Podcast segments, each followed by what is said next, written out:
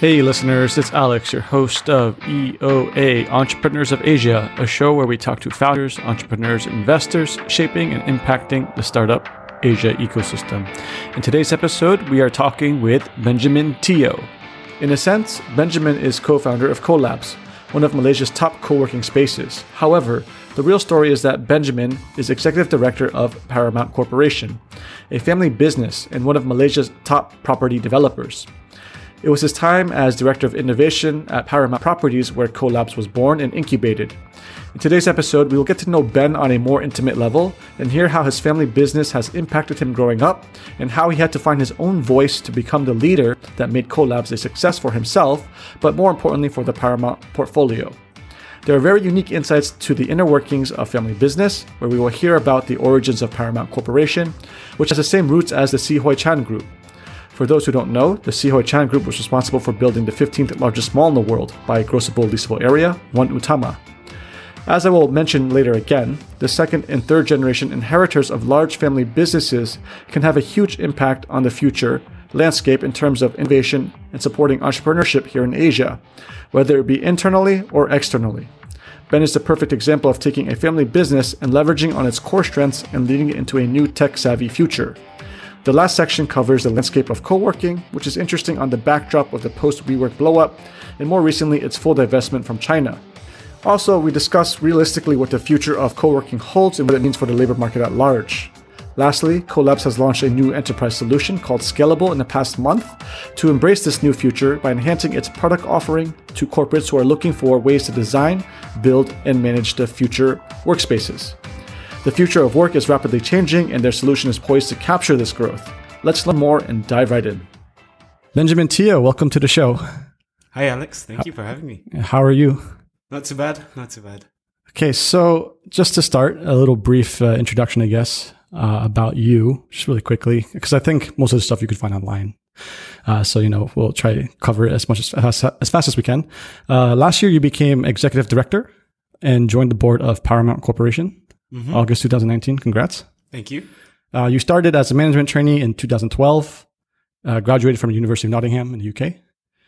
Uh, and then, you know, part of the reason we're talking here today, because I think there's this big theme uh, in Asia about family businesses and uh, the potential of what you could unlock by doing innovation, right? And I guess one of those examples is what you did with your family business of, you know, it's been around for 40 years now. 50. 50 actually, years. Yeah. Wow. Okay. So celebrated our 50th anniversary last year, actually. Congratulations. Uh, and uh, one of the things you did was innovating CoLabs, right? CoLabs is probably one of the, I guess you could say, premier co-working spaces in Malaysia, probably, right? Uh, and you started that during the whole boom of co-working uh, back in 2017. 17. Yeah. So that's when they were really getting hot with WeWork, um, SoftBank investing really big, right? Uh, and currently, what, that's probably around four or five locations by now? Four, yeah. Four locations and planning more, of course, yes. right? Uh, and that's that's when you were the director uh, of innovation and later the CEO of Paramount Property Development, right? Uh, ben is one of the nicest, down to earth guys I know. Uh, you know, honestly, someone of your position. Only after researching, I, I realized, you know, um, you're part of this big family business, and I know other people in a similar position, and it's almost literally impossible to grab time with them. you know, it's it's very challenging because of schedules, unless you're you know directly in their critical path. So I really appreciate the time you taking with us today. Thank you, thanks, Alex. Yeah. I'm really bad at, at, at uh, uh, accepting um, uh, compliments. okay, so just to get you uh, to know you a little bit better at first, uh, and from a personal level for the audience, you know, I'll start with a few questions about you. When you were young, before high school, how did you view your life and what it would be like in the future. So, what did you think your life would be like by the time you hit your 30s? Well, I, I, I grew up uh, in a very affluent household. Um, although back then I didn't have any semblance of, of uh, or any understanding of how privileged I am. So, uh, but, but having said that, I had a very nice, uh, privileged upbringing, mm-hmm. um, very caring parents. Uh, I studied in an international school. Um, and I think that that set me off on a very good footing for for um, how I would view the world mm-hmm. uh, in the future. Um, to your question about whether to your question about um, what I would have thought my, my future would have looked like, I, I really had no idea, honestly. Um, I had the understanding uh, early on that that uh, my my father had plans for me, um, but to to what ex- to what extent I really had no idea, and the, the gravity of the whole situation never really hit me uh, up until I became much older. Which, which I mean, sounds good. Right? You had probably loving parents. That's what it sounds like, and probably that's what's most important for uh, development, right? And uh, that means you probably weren't thinking about that kind of stuff. You were just being a kid, Yeah. right? Um, what were you thinking about then? Uh, well, you know the typical kind of uh, uh, stuff boys think about. what, girls? girls, girls, uh, uh, football, it, okay. yeah, Um, Sports. yeah, sports. Honestly, I had a very uh, typical childhood. I, I, I, can say, um, not uh, up until uh, I went to university. That's when I really began to question myself and to uh, question my place in society. Um, because up until then, you know, I had grown up in a very in a bubble. I might I might say within within uh, uh, the society in Kuala Lumpur because. Uh, for better or worse, I was I grew up in a you know upper middle class kind of bubble, and I was very much sheltered from uh, the trials and tribulations that that the general public might have experienced. Yeah. Um, so um, up until I went to university, um, I, I lived a very sheltered life. Uh, when I did go to university, I I went I did my undergrad at the University of Nottingham, uh, and that that was actually, but but by me being there actually led me to question um, my standing in society, who I am, and and what perhaps value I can bring to it because that was the first time that I was actually away from my peers in in um, from Malaysia. Yeah. Most of my friends went to London to study, so um, when I went to Nottingham, I was really thrown into the deep end. Uh, learning to socialize with different people, different people from uh, different walks of life, um, and in in a very alien kind of uh, setting. So, so, so two questions from that. Um, I, you know, we, I, I think we had uh, lunch together before this, and we touched on some of these topics. Uh, and, and the sense I was getting from lunch and, and talking with you is that you're you're deeply introspective. So the, the first part of the question would be, um, where where do you think this in, introspective nature comes from? Ooh, good question. Um, I, I think I naturally have a predisposition to to introspection. Um, although I think I'm quite a outgoing and and uh, extroverted guy. Um, it could have been a coping mechanism of sorts because I was the fat kid in school. Oh, okay. Yeah. Okay. So, uh, um, although although I've I, I would I would like to think I've got a, a strong circle, social circle. I think I I had to adapt in different ways in order for me to to um, bring value to my peers and and, and to uh, um, amongst my friends. Um, so uh, I, I was very much the funny guy in school, um, and s- sports being not my not, my forte. Um, really, it it pushed me to to really uh, explore other aspects of my Yeah. of my personality. It sounded like you almost had like a, a chip on your shoulder, right? Because I think everyone struggles with this trying to grow up, uh, being a youth, uh, trying to fit in. It's like you said, and, and I think I noticed you brought up a lot uh, in our talks, like trying to find value in where you fit in, right? And it sounds like, um, I guess fitting in must have been a struggle for you growing up uh, across many themes, from family to hanging out with friends, schooling. Growing up, not so much actually. Um, In school, I very much found it very easy. okay. Um, Okay. I, I mean, I was I was a good student. I wouldn't say I was a, great student. So academically, uh, I did pretty well. Uh, B student.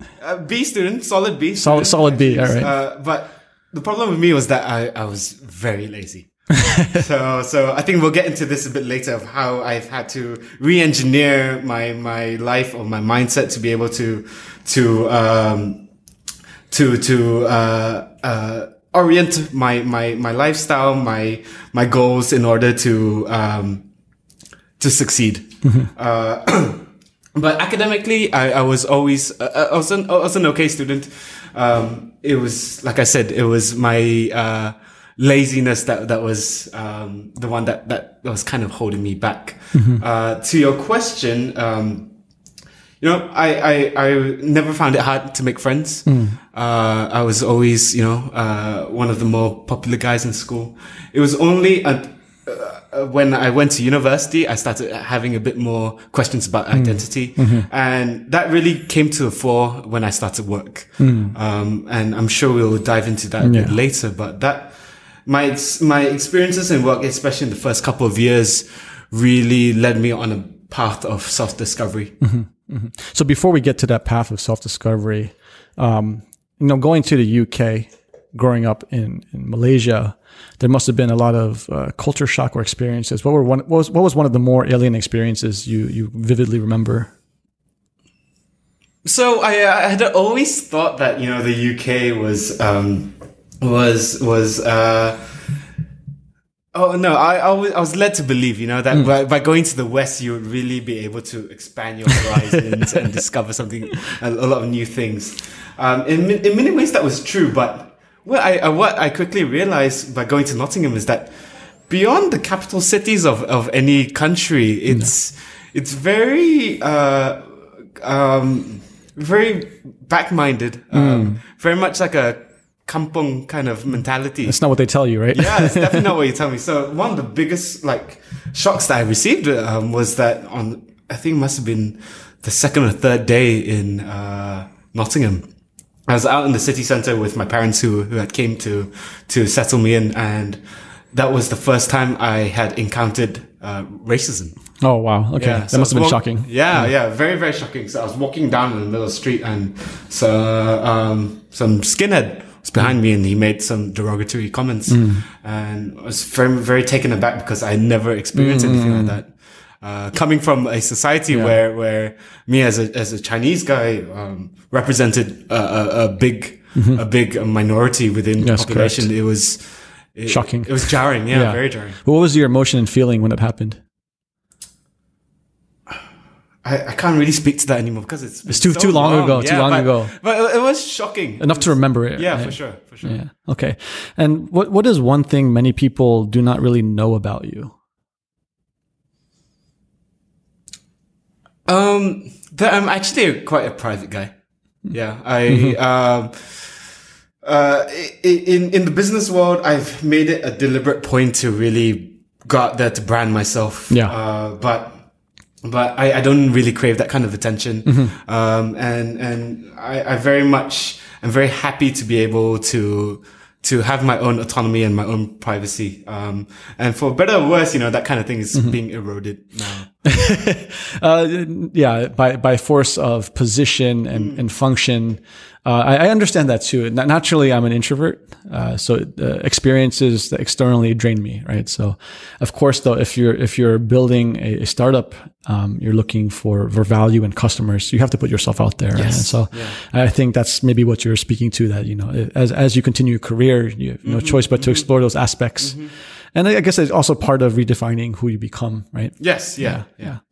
How about this then? Um, what is one thing many people get wrong about you?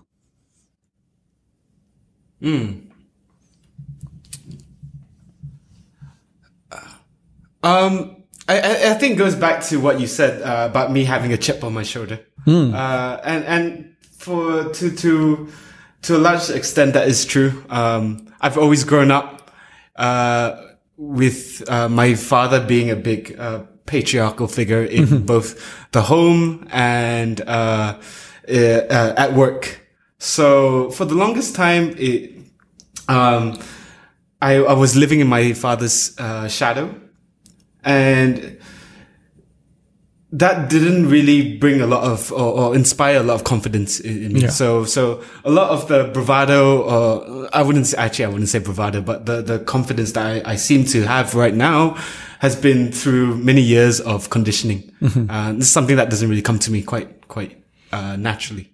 So I guess we could split that difference up a little bit because growing up uh, amongst friends, schooling, uh, there there is a confidence about you, right? But that's uh, a little bit different from the dynamic of having identity tied to a family business as well, and also the how society may view that, um, and then just a different persona, I guess you could say, of confidence when you approach thinking about what you want to become for yourself and um, working, especially under the shadow of your father, right? Yeah. Yeah. So, um, especially when I first started work, it was very hard for me to to to divorce um, my my private identity to that of uh, the paramount identity, because um, my father has always been very intrinsically uh, kind of uh, related to to the Paramount Group of companies, course. right? Of course, him being the founder. Yeah. Um, so the paramount identity is his identity, right? So, uh, um, you know, the first few years of me working was me trying to establish what my own identity was, uh, and and that that that has come through you know experience Yes. Solving problems Yes. and working through Yeah. things. Yeah. for sure. Okay. Is there any profound moment or experience in, in your youth that impacted you that you carry out with you through until now? There was a there was um, something that my okay. There was something that my father said to me and my uncles shared with me one time. Um, two separate things that I can think of that has left a very lasting impact on how I see my role within the company and um, my responsibility to really uh, uh, steward, be a steward of the company moving forward. Um, my uncle shared with me that um, this is one day after dinner, and I don't know what we were talking about, but uh, he he shared with me and he said that you know Ben, you will never know what real hunger feels like. Um, and he said that you know you've grown up with everything given to you. Uh, and you have to understand that is actually not a, a privilege, but rather a detriment to your ability to grow as a human being, as, as, as a leader. Um, and he said that you need to be able to understand that, A, number one, you don't have that hunger. A lot of other people do, right? So how are you going to compete in, in a marketplace where there are lots more hungry businessmen, hungry business leaders out there that, that do not know when their next meal is at. They're going to hustle. They're going to hustle way harder than you are. So uh, you, you need to have that awareness that, that, hey, this is something that you're going to lack. Um, and then you need to be able to find ways to supplement this gap.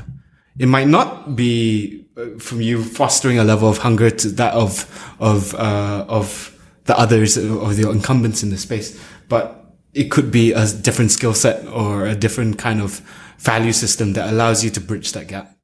Yeah, that's that's definitely profound. I mean, I could imagine, um, and no, it, being uh, in a position of uh, wealthier family or privilege, of course that applies. But even just, I'd say, being middle class in general, of, of any middle class, um, there's always someone who has less opportunity than you, and uh, that was one of my big problems as well. You know, growing up, and uh, I could I could see you know like having that kind of mentorship early on definitely probably impacted how you how you view things now, and maybe probably is that what do you think? Do you think that sparked your journey of introspection, or it was just along the way?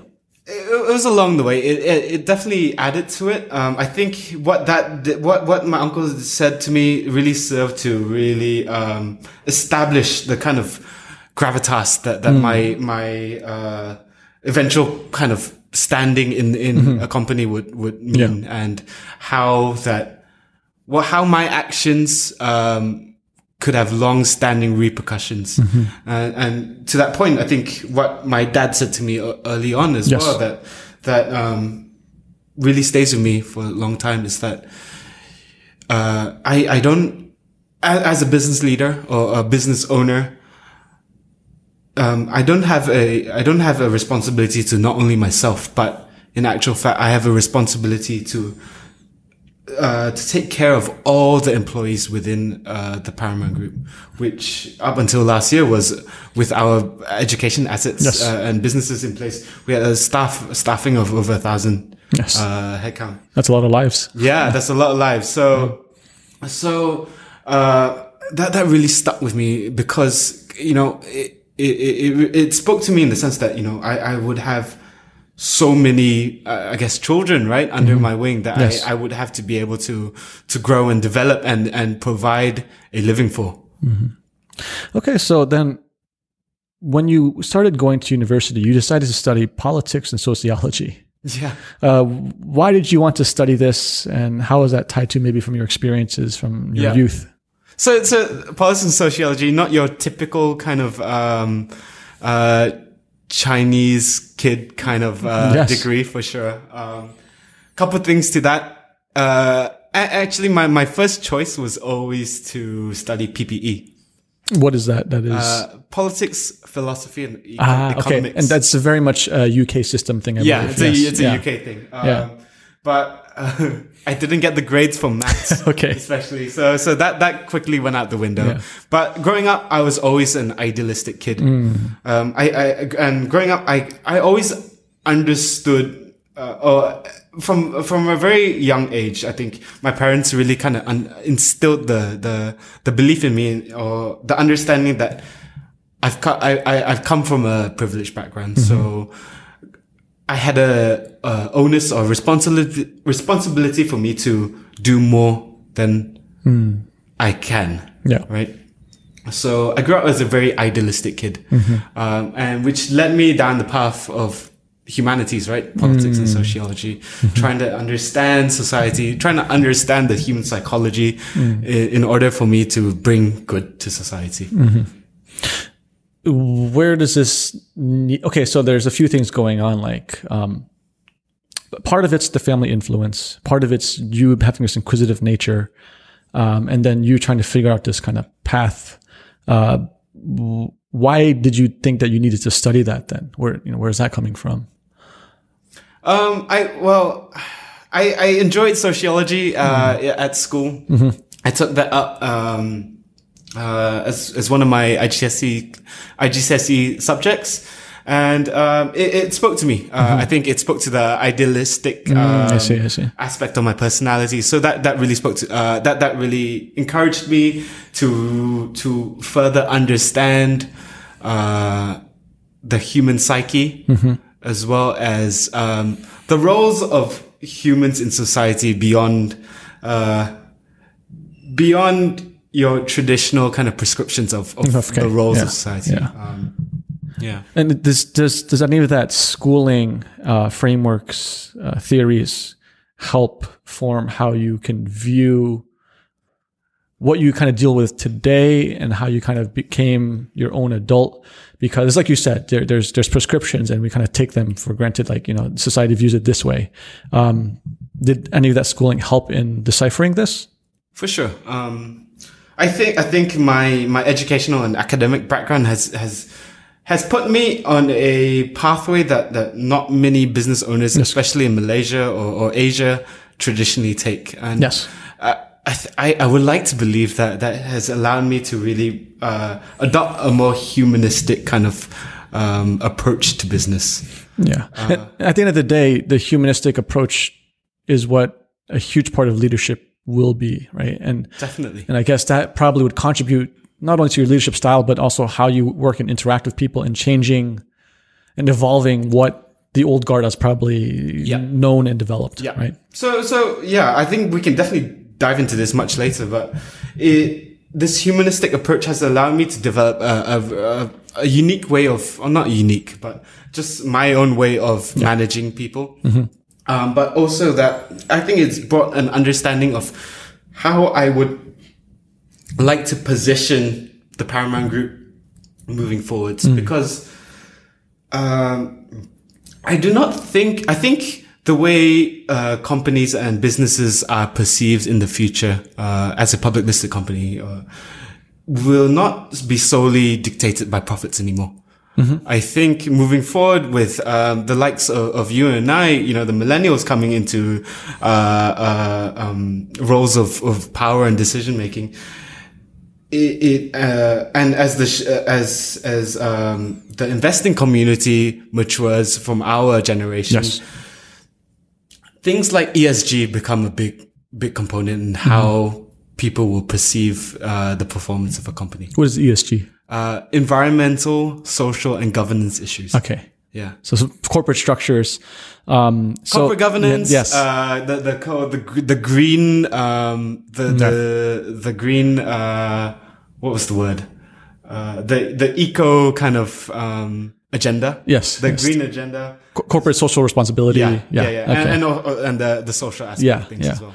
So I, I could definitely hear the the, uh, the the positive side, the the optimist in you. You know, you, believe in a, in a future where you could dictate this kind of change where it's beyond the profits. Which I think you know, even in Silicon Valley, you have. Um, the founder of the lean method, right? He, he started, I think, even like a, a stock index that where it's like supposed to be more long term oriented instead of, you know, profit generational oriented. And to a degree, I guess you could argue, you know, capitalism is probably the best thing you have. You know, it's not the best system. Uh, you know, it's brought about a lot of wealth and good. But at the same time, you know, I, I think a lot of people tend to forget the, the ills that come with it. And, and hopefully, as you know, as like you said, if we can move beyond that and think more long term and sustainably, Yeah. could hopefully Uh, and and everything that we are seeing today with the pandemic and all, all the race riots happening in the in the US kind of has highlighted the the the racial inequalities, the Yes. wealth inequalities that that I think have to be addressed moving forward. Yes, correct, correct. And so speaking of that, right? So let's let's talk a little bit about your the family business, right? So it's a publicly listed company. Uh, 2019, the revenues were over 700 million in ringgit, right? So that's around two, 300 million USD, probably around there. Um, you've just recently expanded into Bangkok this year, Yes. right? And you have plans for Vietnam and Philippines. Um, at least to me, in my understanding of the industry of property development, that's probably something I don't hear about often of property developers expanding within Southeast Asia, right? Because I feel that, and when I talk to other guys who are like owners as well, they they tell me that you know each country has their own turf. Maybe within their own turf, they accept each other. And maybe will collude. But you know, as soon as you try to go to another country, someone's going to use their competitive advantage with the government or whatever relationship to kind of kick you out. So is that definitely something different about Paramount? Um, so, so our project in in Bangkok marks our first venture overseas, and um, this is after many years of deliberation between our management about how we want to grow our business and what are the next steps. Um, and you're, you're exactly right when you said that you know many property developers have actually found it difficult when venturing Yes. into other countries uh, beyond that of their home country, uh, especially in Southeast Asia Yeah. uh, mainly due to the fact that Southeast Asia is not a homogenous market, right? Yes, not, at all. Yeah. So it requires a lot of localization, a lot of local knowledge, Yeah. and with many of these um, uh, entities that we set up, you need a local partner in Mm-hmm. place.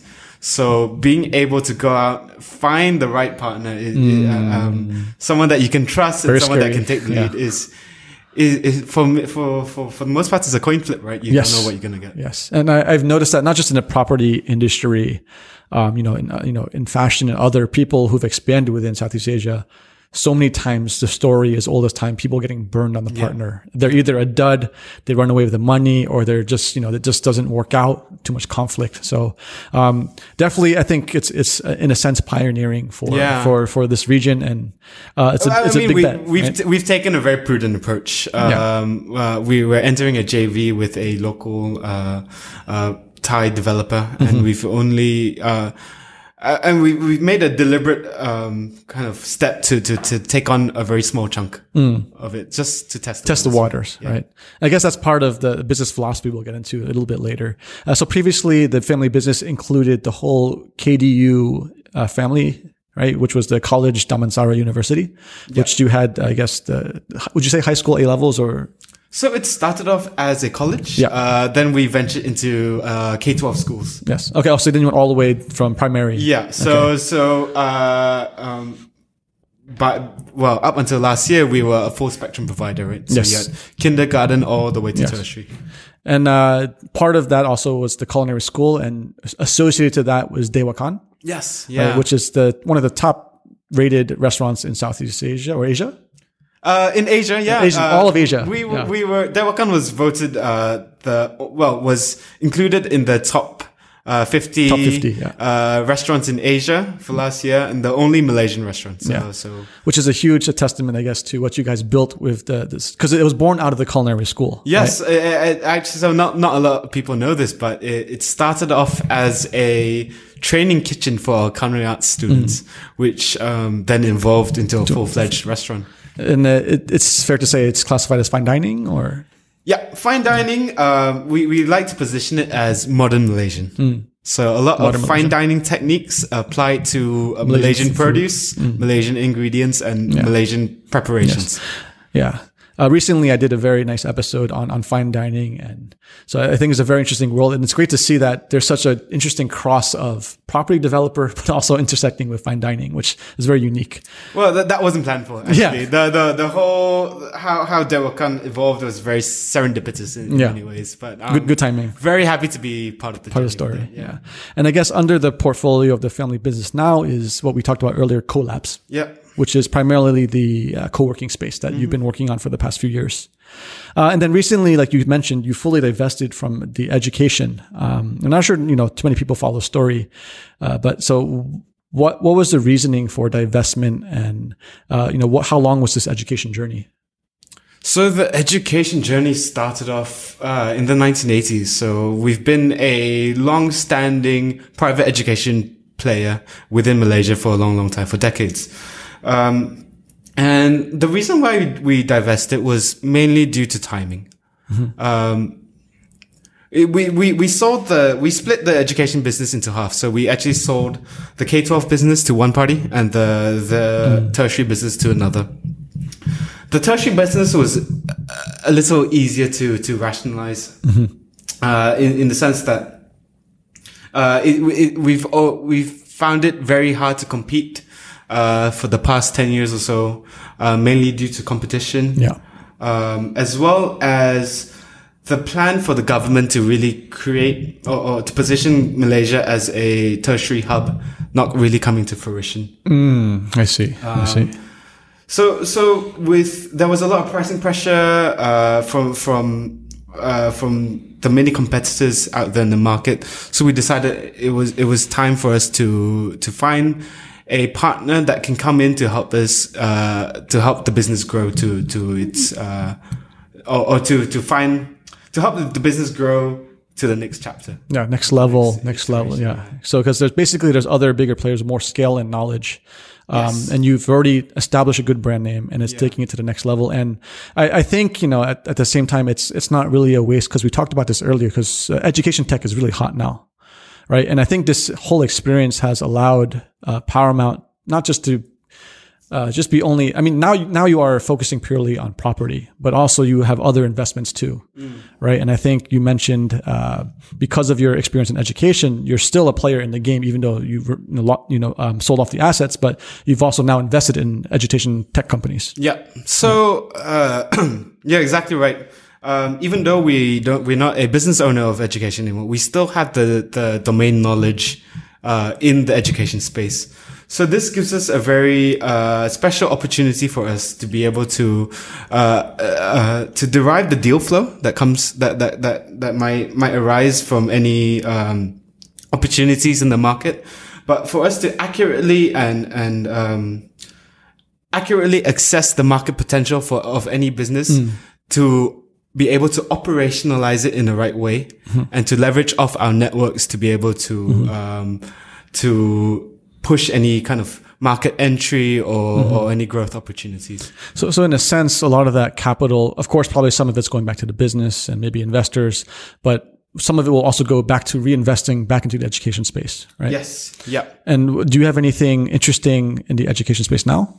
So a couple of years ago, we we made our first investment in an edtech business called Open Learning. It's an Australian um, uh, MOOC provider. MOOC. MOOC, right? Yeah. MOOC provider. Um, essentially, uh, to to our list to the listeners out there, it's uh, an reiteration of of what you see with like General Assembly, um, uh, Khan's Academy, all these kind of guys, where with a specific uh, uh, interests for, for open learning with working with institutions. So they help institutions digitalize their course offerings and facilitate the, the, the, um, the, the courses online.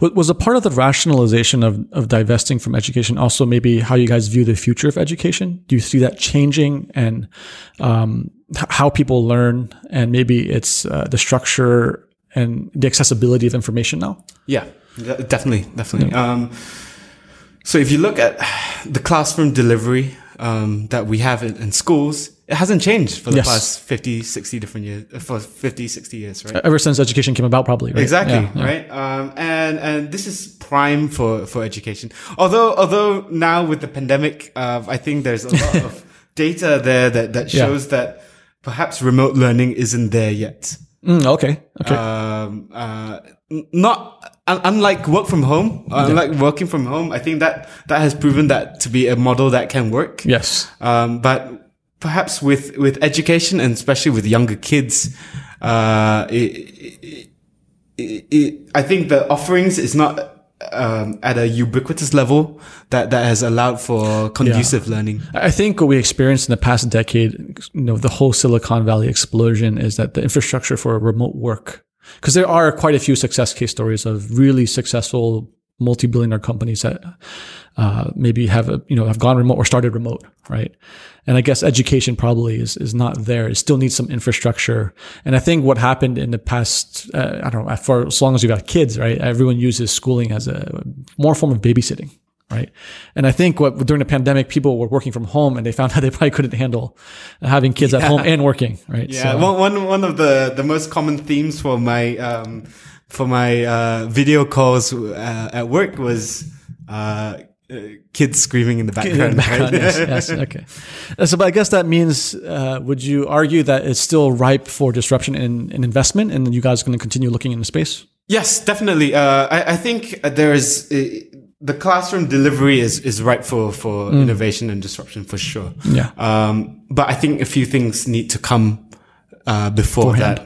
Uh, I think tech penetration or, or, Yes. or, or tech penetration, gadget penetration is, is definitely one, Probably content too, right? and content as well, Yeah, right? yeah. So um, I think a, a few different uh, aspects and factors need to come Mm-hmm. in place before we can see real comprehensive adoption Mm-hmm. of, of remote learning.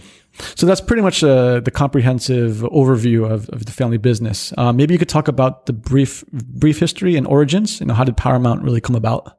Yeah. So I I am a third generation Malaysian. Uh, my my um, family have roots in in Guangzhou, uh, in China. Uh, they came here. I I, I am a Teochew by by dialect. Um, came here and then we started off the business in rice milling actually. Oh, okay. Uh, my st- my dad got his start in, in rice milling. So Around what time period? this was in the 60s. 60s, okay. Yeah. Okay. Uh, but, I mean, but honestly, before that, I can't really speak as to what the, the main uh, family business activity Mm, yeah, was. yeah, yeah. It's our, our, our family history is very, very um, uh, uh, convoluted and, and, Yes. and very messy, actually. so, um, well, I, I can speak to of my dad's involvement in the family business. So he was part of the rice milling business, Mm-hmm. um, and uh, he, him working under his family as well his siblings.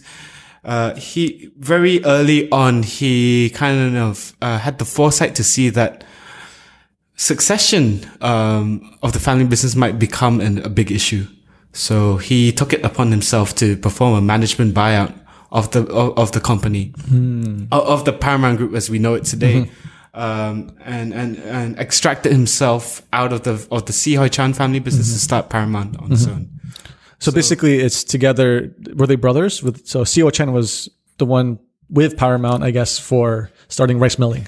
Yeah, it, it's, it's very um, it's very complicated because there are actually two main Teo families that are that are uh, that are operational in in Malaysia or in Yeah. KL. Um, they're actually two brothers. My my grandfather and my great grand uncle. Okay. Wow. Uh, my grandfather and my grand uncle. Okay. Um, and the, these two brothers uh, actually have two have created two very separate branches of of Teo fam- of the of the Teo family, and that's impacted on, on uh, the business activities that we do as well. So uh, one side, the Teo family manages the the the uh, Bandar Utama side of, of the development. So things like One Utama, the the entire mixed development there. Yeah. So the re- residential units, the commercial stuff, um, the hotel, Yeah. as well as the school.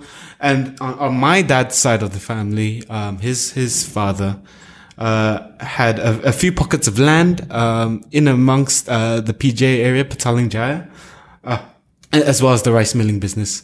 So, so when my dad extracted himself, he took on the rice milling business before um, selling that uh, to to get our start in in property development.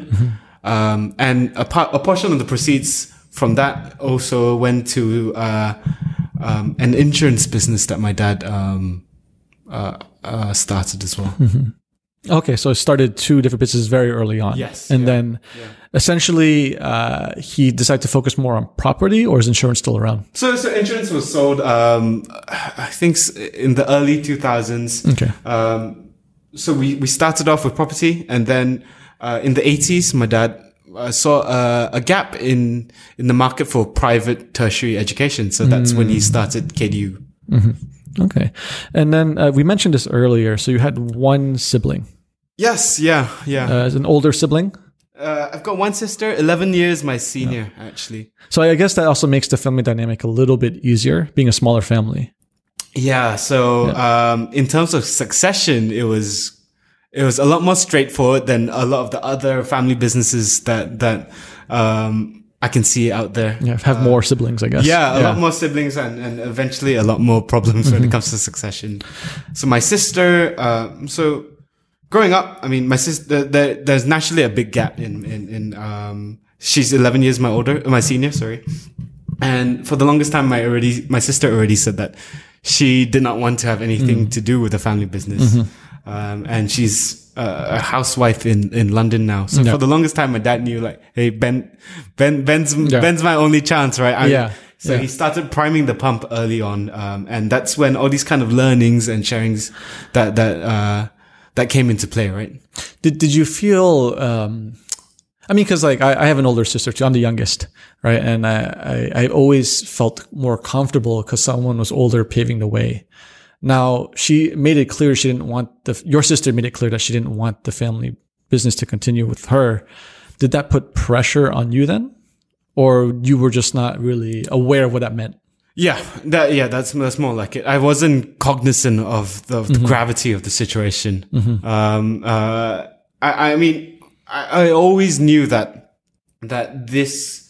I wouldn't say it's my birthright. That, that's definitely not the, not not the right word, but it, that you know me adopting a, a managerial position and eventually leading this company would would be uh, the the preferred kind of pathway for me that my my dad had set out. So you thought that quite early on then. Yes, yeah. Why did you think that was the preferred versus uh, you know venturing out or rebelling? Um, part of it, I think, uh, it started off as obligation. I think. Uh, I, I think it, it thinking about it now, I think it was initially an obligation to my father about uh, doing doing doing the right thing by him.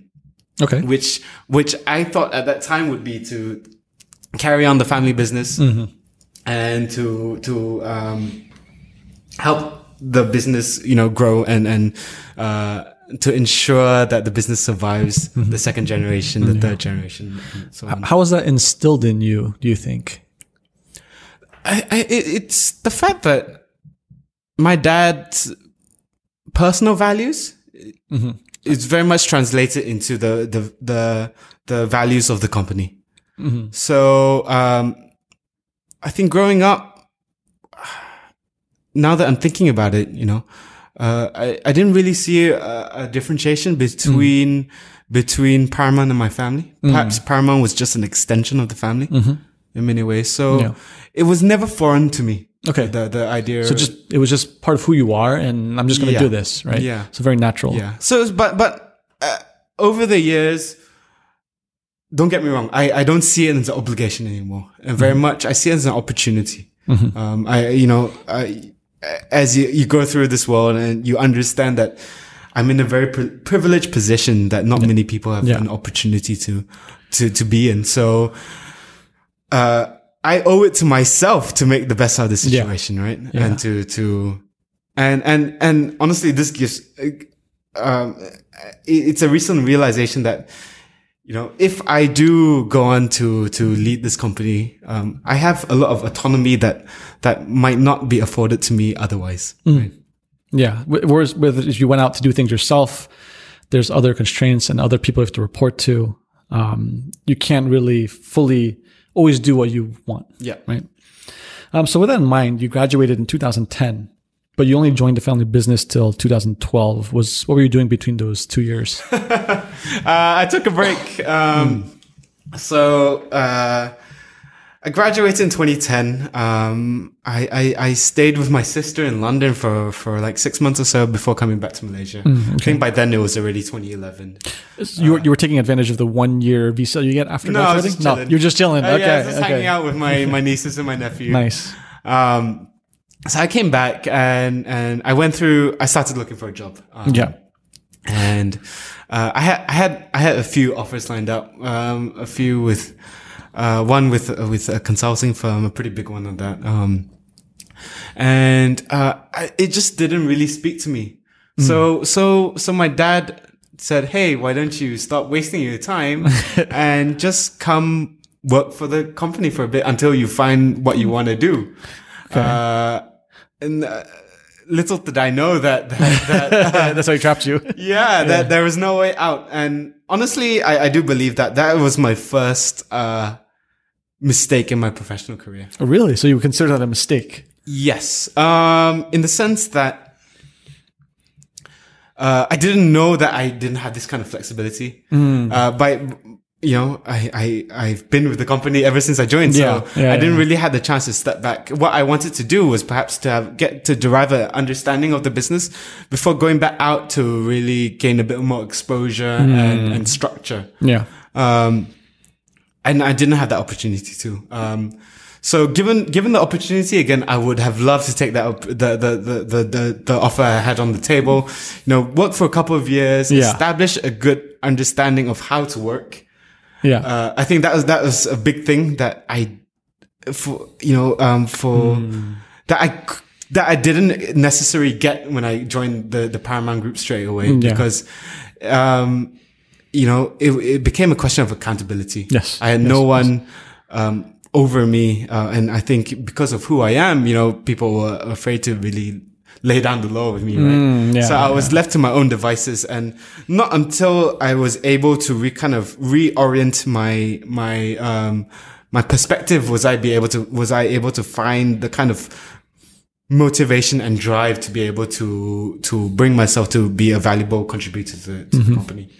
I think if I was if I went there and took a, a job uh, elsewhere, I would have had that grounding that was you would have been accountable to something. for sure Beyond yourself, in terms of yeah. accountability and, and in, ter- in terms of just learning how to work, right? That's you know that's a very good point. And uh, do you? I don't know if you noticed too. When you start hiring younger people, is this a big theme and a big problem, Yeah, and and and or maybe we're just getting old? I, I think that's a, that's a bit of that. Um, yeah. And look, I, I honestly thought that what I had experienced was perhaps a problem of privilege. But I, I, uh, um, as, as I go older now, I see it as more of a problem of our generation, of the millennials, right? Um, I, I think a lot of us are too soft, too coddled, and and um, you know, haven't had the kind of necessary kind of life experiences to be able for us to be hardy kind of people. Yeah. Yeah. I mean, I think I'd have to agree. Like, I, if I hadn't had my early um, crazy experience of Rocket Internet, I wouldn't have understood that value. And the first thing, you know, um, when you join that organization, at least early days when the culture was more hardcore, they try to stamp out anything that's Right. considered uh, quote unquote weak. Yeah. Right. Because there- there's a mission, there's there's values, and you have to really just you know be laser focused and just you know drive to it. Otherwise, you really will not achieve what you want. And um, And I, you know, what I found challenging was how do you, inst- you know, know that you were probably being too soft and you need to be harder, right? But then how do you instill that into who you work with and the culture you build? And when is it too hard and when is it too soft? Uh, I, I think it all comes down to leading by example. Yeah. Um, I, I personally went through this whole process of uh, of uh, of finding who I am, understanding the value that I can bring to the company, and being able to um, to to um, pivot the way I look at work in order for it to be aligned to my value system, so Yeah. that I can you know have that kind of motivation and that drive to succeed Yeah. because don't get me wrong, don't don't get me wrong. Um, I mean, I can I could have the opportunity to be a a I, I wouldn't like to say this, but you know, a sport rich kid, right? Yeah. Where I I can just uh, sit back, collect the the, the, check, the don't have to show dividends every yeah. year, and Yeah. I can live a very very uh, happy life. Um, Yeah. I myself not not a very um, kind of I, I am a very simple guy. I, Yeah. I don't You don't need much to be happy. yeah, I don't need much to be happy. So Yeah.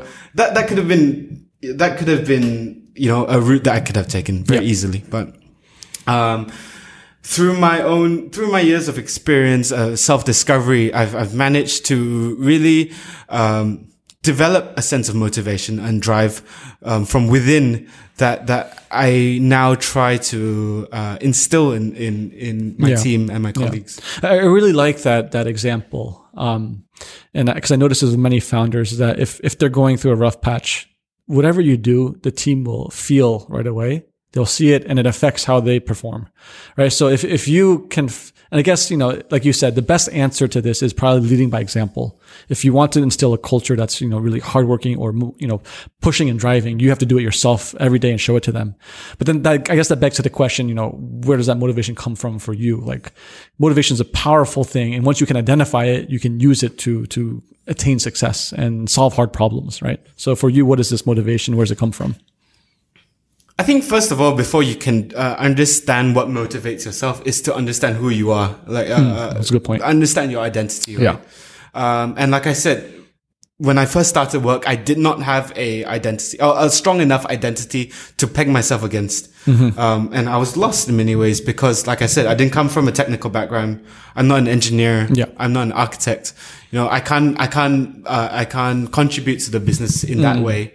Nor, nor am I a uh, finance guy or accounting guy, right? So, in the traditional business sense, I didn't Mm. Correct. have that kind of grounding and, Yeah. foundation. I was this idealistic kid that, that wanted to to, I, to save the world, right? Yeah. Um, so it, it took me a while um, through my own process of self discovery to understand who I am, and from there, once I had a, a better understanding of, of of who I am, what I stand for, I was able to um, reorient my my business goals Yeah. and uh, to to fit my personality. Right? Yeah, but what I think is really important when you say that is, and I think maybe a lot of people might, I'm guessing from looking from the outside in. So I'm guessing that a lot of people in that position, what ends up happening is because they don't have a strong enough identity, what they will do is compare themselves to what's nearest to them, which would be the patriarch. Yeah, And yeah. then you're forever living against an impossible ideal and not becoming your own self. Yeah. And you won't develop yourself. No, I mean that was exactly the, the case that I was in. Right? Okay, I, I was living in my dad's shadow. You know, this is my this is someone who who um, made it by himself. You know, managed to grow this company company into a a, a one B revenue company every Yeah. year, and and it was such a daunting task for me. Right? How do I step out of my dad's shadow? Right? Yeah. Uh, in many ways, I tried to to emulate him, but Mm-hmm. now I understand that I, I I need to strike my own path. Yeah. Right? I have the opportunity and know-how now to it's it's it leads it ties back to what your uncle told you when you were young. Yeah. Right. You know, uh, you have to fight because of this quote unquote maybe uh, what defect he called it, he called it weakness or something. Yeah, right. gaps, Gaps. right? Gaps. Right. You Yeah. you had to find your own path and your own strengths and your own complements and become your own self to know how to kind of fit in. I guess. Mm-hmm. And I guess that that's probably the whole journey, especially with the whole identity exercise. So I guess if you're in that position, you know, it would be good to take a step back to see, you know, how to what degree are you comparing yourself to another ideal Yeah. or are you trying to find your own path? Yeah. And you know, like you said, then how does that actually play into how you inject that into the business to create value? and and, and I, I see that now amongst my peers. Um, Yeah. you and I are, are, friends with with many people in family business, Yes. and I see a lot of my peers and my friends struggling with this Yes. with this exact uh, Yeah. scenario whereby. Yeah. How do I replicate the success of my father? Right? Yeah. Do I have to? Yeah. And and and, and like I said, it, it's that that rich kid mentality, right? Mm. How do you bring yourself out of this uh, vicious cycle in Mm-hmm. Many ways, and and to really derive um, a form of self motivation that that that doesn't allow you to that that doesn't require you to. Uh, Be defined by this, right? yeah, yeah, Yeah. yeah, basically. Yeah. Because, you know, a lot of these kids, they have everything already, right? Mm. Correct. There, there is no, there is no hunger. There is Yes. no motivation to go Yeah. out and, and do something Yeah. on their own. Yeah, and I, I guess uh, that probably, of course, part of it is your your your nature for introspection, but also maybe tying back to what you studied. Probably probably also helps tie in Mm. Definitely. how you could maybe uh, think from a different perspective. You Yeah. know, like different narrative and persona. right? Sure. Um, so maybe you could help describe your working relationship. So I guess it's I guess it's a lot easier than I thought it would be. Um, your older sister's out of the picture, but that means um, the patriarch and matriarch. How do you describe that working relationship with your family? Um, and you know, how do you go about handling it? Yeah, um, good question. I, I, I've always, I, I've, I had a, uh, let me start that again. My, my, my relationship with my father has always been good, but it's always been a bit difficult for us, uh, to kind of strike strike the right balance between work and personal life, uh, because we were both. I, I wear the hat of a son and and also as an employee Yes. um, at all times. Yeah. And my father, conversely, also is double hatting, right? So, um, trying to find that right kind of balance as a father figure as well as a, a kind of a leader Yes. is, uh, was, uh, was a challenge for him and for me as well on the other side. How do I, um, strike the right balance to, Yeah. in order to, to, to derive learnings from, from, uh, you know, um, from my dad on when, whenever he's wearing both hats. Um, one thing that I definitely have to hand it to my dad was he had the foresight to understand the the need to professionalize the company, um, and and he did that very early on. I think that is due in part to me being the only Option. heir per se. yeah. Yeah, so I, there was a, a, definite need to professionalize that company, and in many ways that has kind of created a, a, a, a nice framework for for my relationship with my Yeah. dad. So I guess uh, professionalization. Would you said then say comparing to your peers is that not as common, or is it more common? And if you look maybe to the west, that's probably exactly what happened with all these generational companies. They just own all the shares, but they don't even touch the business. Yeah, yeah. So is that the same thing locally then? I think this is what you've seen in in Europe, right? Yes. Which has traditionally been uh, the, one of the more developed kind of uh, uh, business ecosystems where you have a lot of family-run businesses that are Yeah. entering now third, even fourth generations. Um, whereas in, in, in Asia or in uh, Malaysia specifically, we're, we're not as mature. We're not Yeah. there yet. Um, and to your question about whether this professionalization is, is being adopted by many other family businesses, Yeah. I, I can't say that, that I see that being adopted, um, across the board actually. Yeah. And I, I think you might be able to speak to it because you've been part of a family business as well. Mm-hmm. Yeah. And this is something that I wanted to speak to you about and I was hoping that you can share because Sure. it, it, it's funny because um, in Asia, I think a lot of business is still driven by family business. Yeah. Right? Uh, and that, and I can see the dichotomy between a, a more corporatized business versus a family business. Yeah. And it's, it's, um, it's very interesting to see the different kind of dynamics that come into play Yeah. and how they fit all together in, in Yeah. within the whole business ecosystem in Yeah. Malaysia. Um, I mean, yeah, my experience is it's only limited to to one experience. Um, but I think I would argue it's probably more family driven from what I understood as an outsider and what others were telling me. Um, and sometimes some direct experience. So, uh, it's, you know, it's, uh, it's very tough when it's somewhat professionalized, but also still very family driven. And I think the relationships are more complex of what I've noticed. Yeah. And it's a whole separate set of challenges than say maybe from um, your experience where it's professionalized early on with clear plans. Whereas, you know, in other films, it might be a black box or say, you know, my last interview with Kevin Tan with Europcar and Sicily, that one was an even looser framework, which has, you know, advantages where people don't have frictions, but then there's no really synergies either, um, in the sense when it's too spread out, right? Yeah. And then it's, then it's a free for all, right? So, um, yeah, I- yeah. family business is very nuanced. uh, Yes, definitely, yes, because yeah. there there are so many different kinds of relationships that come into play, Correct, and, and a lot of different considerations that normally wouldn't be part of the conversation when it comes to business, right? Mm-hmm. Yeah. Um, and and it's I, I I really don't know what the future will hold for the fi- kind of like family business approach, um, especially as we enter a more globalized kind of world. yeah. Um, although, although I, I, I, having said that, you know, I really can't see there being a big change within the next 10, 15, 20 Yeah. years Yeah. in at least how businesses are operated within Malaysia. It and I think that depends on you know how fast succession takes over and the nature of how it takes over. Yes. Yeah. Yeah. Um, and you're starting to see that now. Um, a lot of, a lot of, uh, family businesses, especially in Malaysia, um, are going through this, uh, succession planning. Yes. And eventual succession. Um, I think we see that with a lot of family businesses now. Yeah.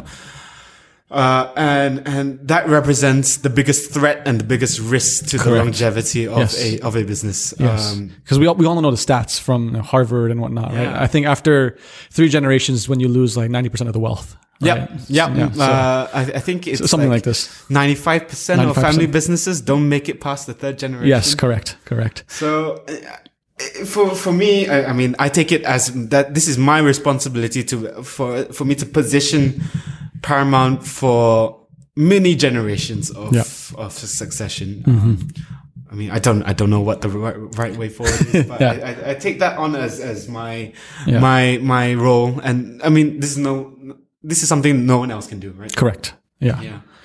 Okay, so I have a unique question. Um, this is coming from one of my friends, also from a family business. He has seen that ch- like this kind of pattern where in the family, sometimes the young, I mean, in this case, I, I didn't know this about you earlier. You had an older sibling, but he said that he noticed that younger siblings have a tendency to be more business savvy. Do you find this to be true?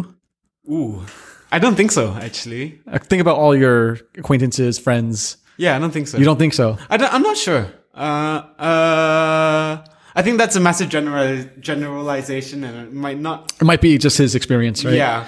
Uh, to that point, I think, uh, uh, uh, as you might know already, there are many studies that, that have been released recently that that goes to show that the order of birth have a has a bigger determining factor in in your outcome in your life Wow. than gender. Yeah, yeah. Um, so me as a me me as the youngest kid, um, I, I was very spoiled. I was the Yeah. the only boy in the family, right? Yeah, in yeah. Asian families, you know, Yes. For better or worse, like Yeah. guys are, are Get a good experience.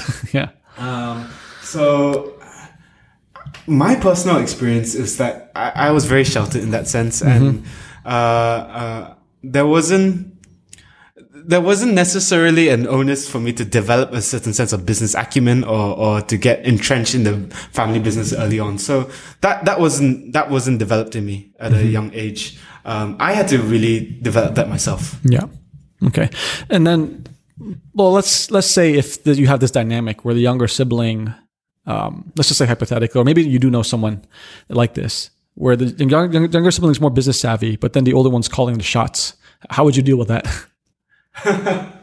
Um, I wouldn't know. I You wouldn't know. I wouldn't know. Uh, I think each and every case is is It's very different. specific Yeah. to to the to that, that that what's happening there. Um, you definitely see that happening. I think we both can speak to that. Mm-hmm. Yeah. Uh, I think a lot of when it comes to succession, it's very important for the family to set out at least uh, have a- have a, a family charter in place, Yeah. or something that that kind of outlines the framework for succession, Mm-hmm. and uh, the the old notion of giving it to the eldest son is. I think it's becoming more archaic, and, Yes. and even family businesses understand now that they need to adopt a more meritocratic Yeah. approach to it. More dynamic. Yeah, and and I think you you're seeing that play out now. Yeah. Yeah. Yeah. Um, what happens between the siblings then? I, I don't know. Uh, uh, thankfully, I'm not in that. So position. luckily you have a nice o- elder s- Yes, relationship with your yeah. sister and it just worked out really well. Yeah. Okay. Um, so what kind of model would you, so based off your experience with your, your mother and your father who are, you know, head of the family and the business, what kind of model would you follow and give advice to other people treading waters on how to figure out this good balance?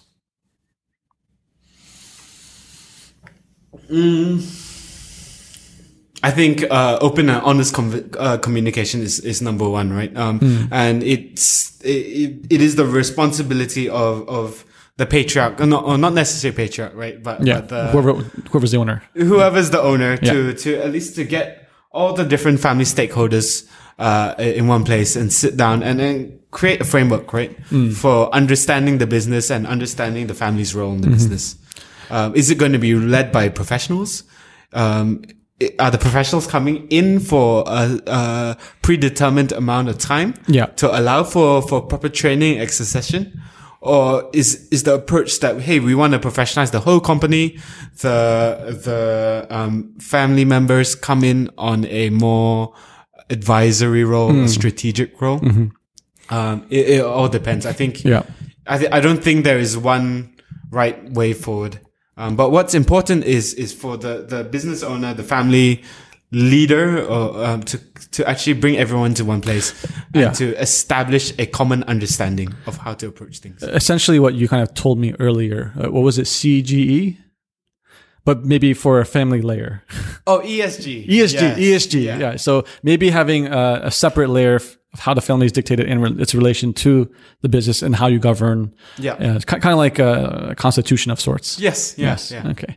So h- when you first joined the company, then how, how did you balance the old and new world of cultures, right? So in, in one of my last interviews with, with uh, Kevin, he was telling me he was the young guy coming in. I studied in the West. Yeah. I know best Yeah. right? So you should follow me. This is what they do in the West, right? Um, so how do you balance, you know, valuing that older culture versus the new culture, and how do you maybe blend them in to make it actually work? Yeah, I think it's it's a process that takes time. Mm-hmm. Um, especially when I came into work, I um, I, I made it a, a deliberate point not to rock the boat too much. Mm. Um, I definitely have my own views of how to run things, Yes. of of what I would do uh, if and when Yeah, the time arises for me to to, to step up uh, and, and to lead the company. But um, I understand it's a gradual process. You can't bring about a huge change overnight. So it's it's paying respect to to the, to the groundwork that Yeah. your father or, or the business owner yeah. has set in place, and and and um, and then making small incremental changes. where does that wisdom come from? Because to be honest, I think most people, even if it's not a family business, you come into a new environment, your idea is to make a mess because I had this experience in the past. This is better. Follow, right? So why did you have a different approach? It's not in my personality to impose my will on on, Okay. on others. Um, it never has been. Um, I, I I would I I would like to think of myself as a very democratic, kind of inclusive kind of person. The way I manage as well. Um, uh, I'm always one to to consult and seek information from others before making a decision. Um, although with the whole pandemic and everything that's come about, I one of the main skill sets that I've, I've derived is being able to ha- uh, to make snap decisions and have Yeah. like confidence in that, right? Yeah. Um, but to your point, you know, I, I I've never been uh, that kind of person to really impose my will. I, I I'm quite methodical in in how I think, and Yeah. uh, I like to sit back, kind of uh, absorb information, analyze before Before acting. acting. Okay, so then we touched upon this earlier, right? We, we talked about how, how important motivation was, how that ties to identity, how that drives probably a lot of things uh, when you're coming to your family business. So then what exactly is your motivation? Where does it come from? You know, knowing that you have a safety net, how do you get that hunger? Right. And, and what is it? And where does it come from? Right. It's from the understanding of, um, like I said, of, you, of who you are, who your identity is, and I think my, and, and I say I think because I am st- I, I still am not certain, right? But what I believe that my role in society is is to help others. Mm-hmm. Um, and and I don't want to try to position myself as some, someone overly noble, but Yeah, yeah, yeah. that's actually where I derive a lot of of um, accomplishment and fulfillment from. Mm-hmm. Um, being able to to um, you know help someone uh, grow them and develop them Mm. and put them on the right path. Yeah, so that it's essentially what you're saying is you have to understand yourself. Uh, that ties, which ties to identity, and in that process, knowing your values, and then acting out on the values because that's going to what's going to give you fulfillment. And in your case, it's the human side. Uh, it's making change, growing other people, and having impact. I, I am a relationship driven Yes. person. Yeah. And that, that, like I said, that's where I derive my fulfillment in life. Yeah. Um, and that I can only have that understanding. Uh, I, I only was able to establish that understanding once I knew myself. Yeah. And that, that, that came about through a whole process of, of self discovery, right? Yeah. And I guess uh, that could also be corrupted because people don't go through that journey. They might uh, attach it to things that maybe are more destructive, like maybe just being purely money, Sure, p- sure. power, right? I mean, those are also powerful motivators too. You know, it, it- but you know, Oh, huge. Yeah. Yeah. But, but sometimes they only will get you so far, and then you you get stuck. So I guess the, the deeper introspection. So if you are looking for motivation, it has to be beyond those things. Those are useful tools. Yeah. You should probably use them if it doesn't Yeah. make you excited or gets what you want. But it's like you said, what will give you fulfillment, and a lot of those things are empty, possibly. Yeah. Right? I mean, ultimately, my goal now is to be able to put myself, put my loved ones in a place where we can all live a full, engaged life, yeah. right? Whatever that means. Correct. Um, Yeah. And, and, and for me, money, financial success, uh, uh, is not, it's not a main motivator. Of, of course it's nice, right? Mm. Yes. Don't get me wrong, but, uh, I understand now that I, I cannot orient my life to that because, it, uh, if I do, I'll, I'll get lost and I'll get, get off track, right? Mm. Yeah. Um, but as long as as I always have my value systems in, in the top of my mind uh, and be able to orient my life through Yeah. my value through my value system, I'll be able to live a fulfilled and and engaged life. Okay, so then you're, you're, you're, you talked briefly about succession planning, and it was being professionalized very early on. Um, does that mean there's a very good framework in place on how it's handled? Is there like step one, two, three? Is it more looser? Let's see and go how you do, or how's how's your family approached it? So I can only, I, I honestly, I can only speak to my own experiences. Right? Yes. I, I, I don't really know what my peers and in other family businesses are doing. Um, I, I have some glimpses into what in, into what they do. Yeah. I think for the most part, most um, family businesses, when they start thinking about succession, um, like I said, a family charter is put in place. Yes. that's that's number one, and I think that is a commonality across the board. Uh, Okay, which is which is good. Uh, Yeah. I don't know whether you you've had similar experiences, but Mm. in that family charter, it would it should establish the framework for succession, right? Yeah. Certain things have to be achieved before moving up, Mm. uh, or certain uh, certain kind of milestones that, that needs to be hit before they're up for for consideration. Mm-hmm. Yes.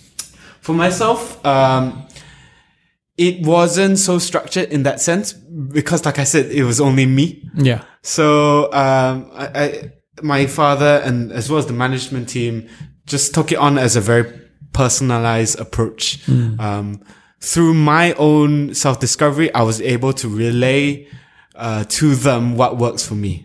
Uh, So, so good communication. good communication Yeah. for sure um, and and for me i think one part of it is is is for me to establish that that own self uh, that level of self-awareness. That was very important for me. Yeah. um, in order for me to communicate effectively to to the manager and to my father to uh, establish the right kind of structure for, for my my own personal development.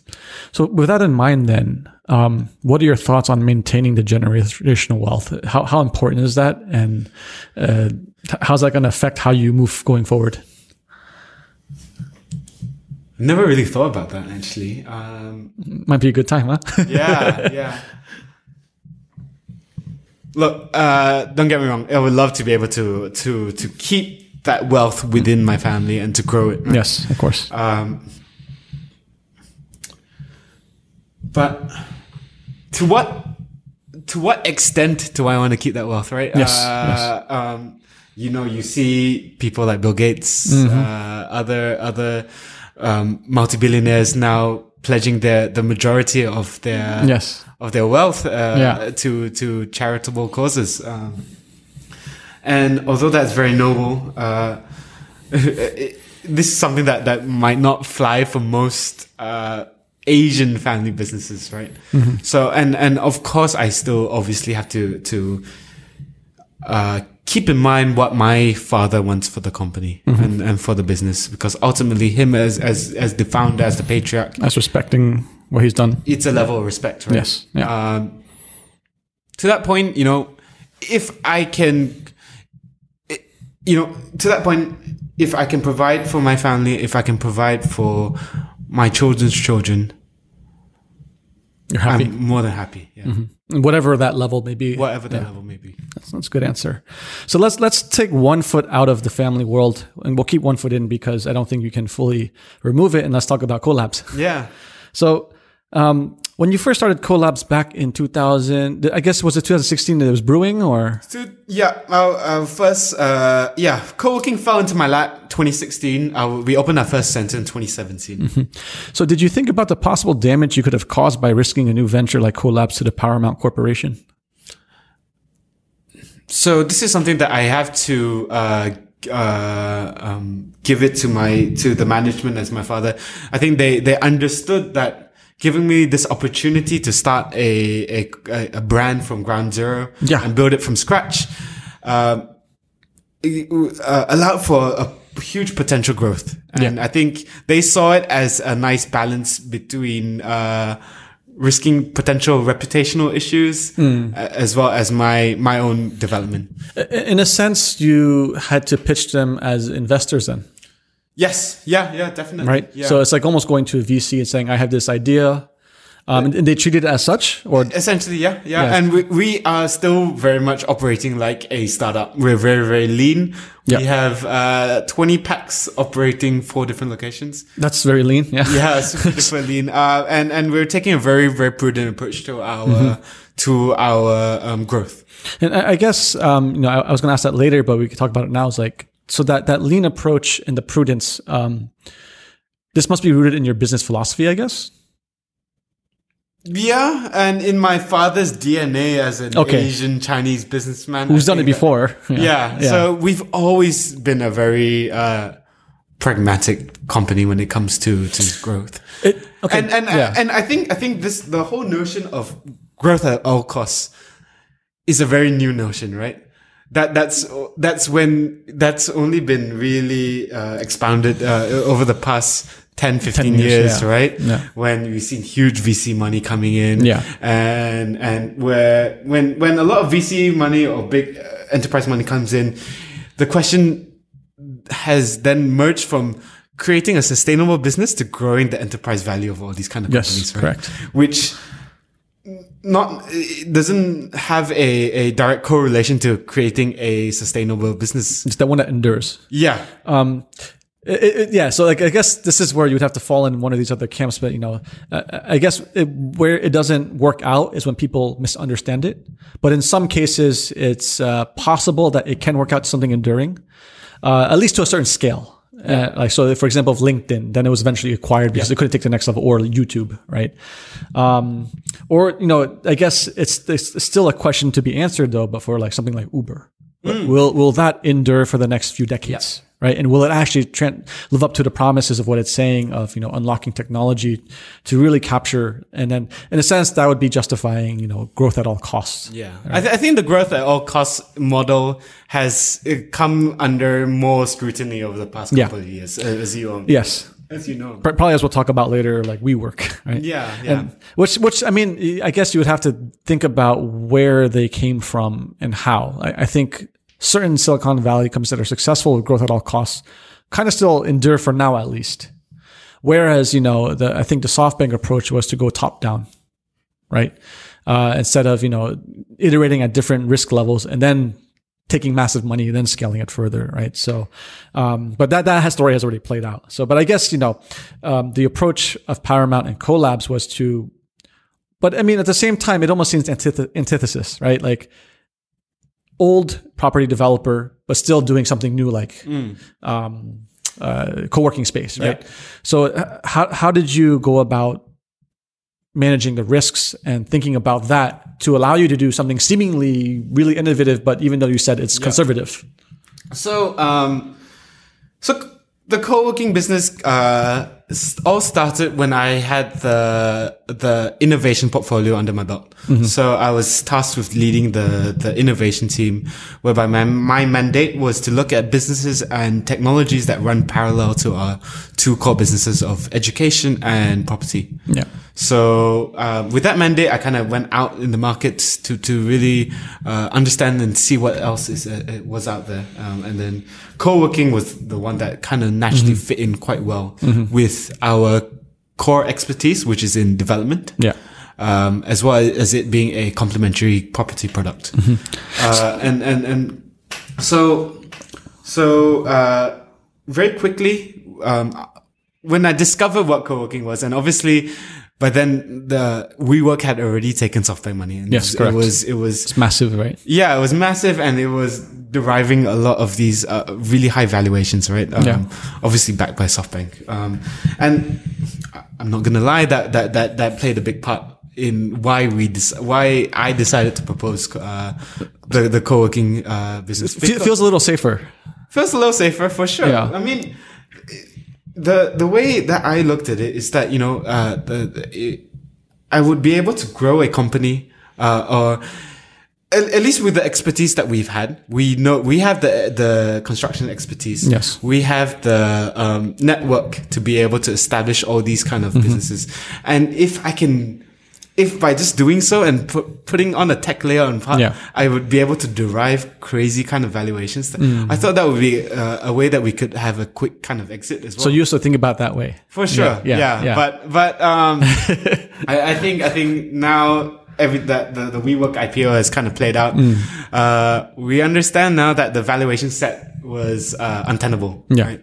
Um, and So, sobering. Right? yeah, very very sobering. So so thankfully, at least with with Co-labs, um, our I mean our unit economics makes sense, and there's a very clear path to profitability for Mm-hmm. all our spaces. Two out of our four spaces are already profitable, and with the other two, hopefully reaching profitability within Mm-hmm. a year. So, so two things about that. Um, when when you first got the role of director of innovation, um, I know this is going to sound kind of bad. Did, did this did your father give you this position with the intent of actually innovating, or was this something for you just to do, and he didn't expect you to actually turn something out? I think he was hopeful was something hopeful. might might happen, and, and and you know this is something that I've always expressed my interest. Like I said Okay. to you before, Yeah. um, when I first entered the, the company, I, I didn't didn't know where my value my Yeah. value lay, right?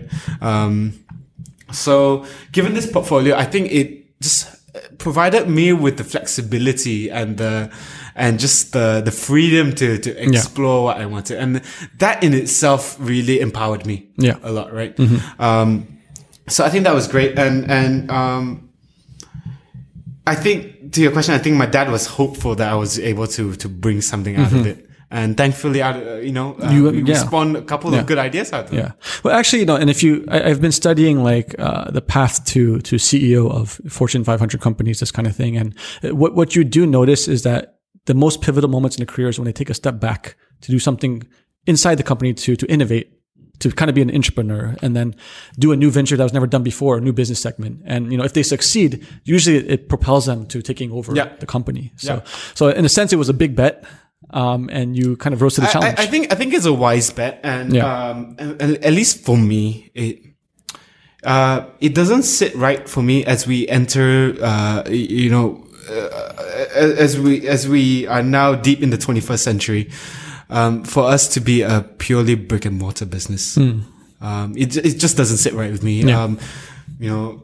Every year, our margins on the property development side is shrinking. Yes. Um, due due to to increased labor costs, Everything. to to Yeah. raw material costs, everything. Yeah, yeah. Um, and we need to. Uh, I I've, I've taken it as my responsibility to really understand what the next fifteen years of growth will look like for Paramount. Yeah. It will probably uh, it will probably be a combination of our core property development business um, alongside some digital assets. digital assets and a little bit of continuating with expansion too. Yes. Yeah. So it's a little bit of both.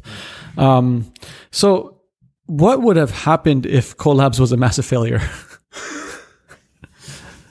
Uh, I I think that would have destroyed my confidence, man. Uh, um, thankfully, you know, yeah.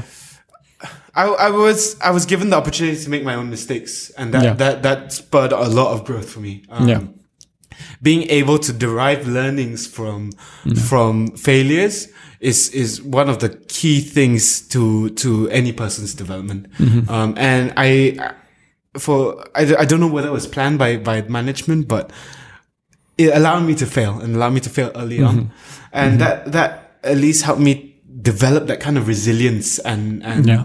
perseverance that's required to be a business leader. I feel it's almost like a great model if you have a family business to uh, allow this kind of internal innovation to happen Yeah, to yeah. to to kind of put them through what the founder went through when he I first started. I, I think the key thing here is empowerment, right? Yes, yes. What worked for my dad and his own development might not work for me, Correct, right? We're in vastly different kind of scenarios. Yeah. Um, so trying to be able to simulate that kind of uh, of urgency, that Mm-hmm. that uh, uh, the the kind of um, ballpark that my my my dad was playing in it was Mm-hmm. great for my own development as well. Put me through that kind of trials and tribulations that my dad went through. How did you manage the different personas then, or or or did you did you not really change persona from fully owning Co-labs as like a, a founder, right, to to reporting to a boss in corporate? Yeah. Um, so that, that, that's funny. Uh, being the person who I am, you know, my, uh, the, the, the, the, the child of the founder has always presented a weird dynamic between myself and many of my colleagues and my peers. And, um, it was weird, uh, especially someone that's fresh out of, fresh out of uni. I was immediately placed in corporate HQ, right? Where the, the average age here is Yeah, 40 plus. yeah, There's no one of my uh, of my age group to to really mingle and, and to learn from, um, and that kind of uh, and that that that was also affected how um affected my relationships with others. Um, A lot a lot of people are a bit more guarded around me, a lot more um, mindful of what they say. So, given the opportunity to um, grow and develop my own team at Co-labs, is, was really great because I was able to understand my own management style, to really branch out and, and to do something out of the scope of my father. Uh, to, so that that helped me understand Yeah. the value that I can bring to this company Yeah. and and what my role moving forward was. Mm-hmm. Um, and that way has also allowed me to really have an understanding of how I interact with uh, my peers and my colleagues in a in, in, the, in the Paramount ecosystem as well, right? Yeah, so that's like the, the next question, right? So like you have this setting of corporate and cult and startups cultures. They they often will be clashing. So it's like you said. So for now, it sounds like they're kind of separate, right? Uh, how how will you go about approach to aligning it to make it more cohesive? Which I think would probably be very important, right? Yeah, um, we, we're taking the, we've taken the first steps uh, in into really integrating the co-working business to our property business this year, um, and uh, it, it's it's a teething process. Obviously, um, uh, a lot of my my colleagues at Co-labs come from the startup world. Um, whereby you know you're used to operating on a very lean structure. Yeah. everything's a bit touch and go. You have to be very nimble versus a very uh, mature business Yeah. whereby there's a lot uh, lots of bureaucracy us being a public listed company there's all that kind of reporting that comes into place. Yes, very different feel. very very different feel. So um, I, I take it as a great opportunity for me to learn both different kind of um, uh, aspects of, of business and and now trying to meld these two together to have a kind of a cohesive um, uh, ecosystem. I guess like it's like you said. Uh, I guess the starting point would be to start uh, leading it by example to show the culture, And I guess in some aspects you have to be more explicit. I guess you know, uh, if if someone is having challenges being guarded around you, you probably have to open up to them first, right? Yeah, and, and this yeah, kind of stuff. yeah. So it's probably a process that will take I mean, uh, uh, the the whole part about um, kind of developing these kind of strong working relationships and stuff, it, it it's it's a lot easier on the Co-lab side because I'm the one doing the hiring. These are the guys. These are my guys, right? Yeah. I don't have that kind of weird dynamics, um, especially for for for on the Paramount side. We actually have a very strong track record with um, long-serving staff. We've got a lot of people here that have been here 20 years, Multi-decade, years. yeah. Yeah, so these guys are th- these guys might have been around before I was born, and a lot of them have seen me grow up. yeah, So it, it, it's a learning process and, Yeah. and something that I'm still Trying to going out. through and trying to figure out. Um, Yeah. But as as time goes by, and I've been as I've been able to really articulate my value, um, being able to articulate my vision for the company. It has made things a lot easier, right? They they Yeah. don't see me less so as as Yeah. Ben, uh, uh, uh, the son of the Yeah, founder, yeah. but rather Ben, my colleague that does this, this, and this. Who basically someone who became their own person, Yeah. their, their own as own human, and maybe you could send them this podcast. They'll get a different understanding of who Yeah, you are, and maybe so. they'll open up to you. Um, so maybe you could sell me very quickly the idea of co-working, right? So sell me the vision, and uh, especially from an emotional standpoint, you know, like w- why why co-working? Okay, why co-working? That's a good question. Um, I think uh, the the way offices have been set up, um, Yeah. much like the classroom or like we were speaking to, has not changed for the past 20, 30 years, and um, it might not fit the the um, how kind of companies of today and, and beyond are set up.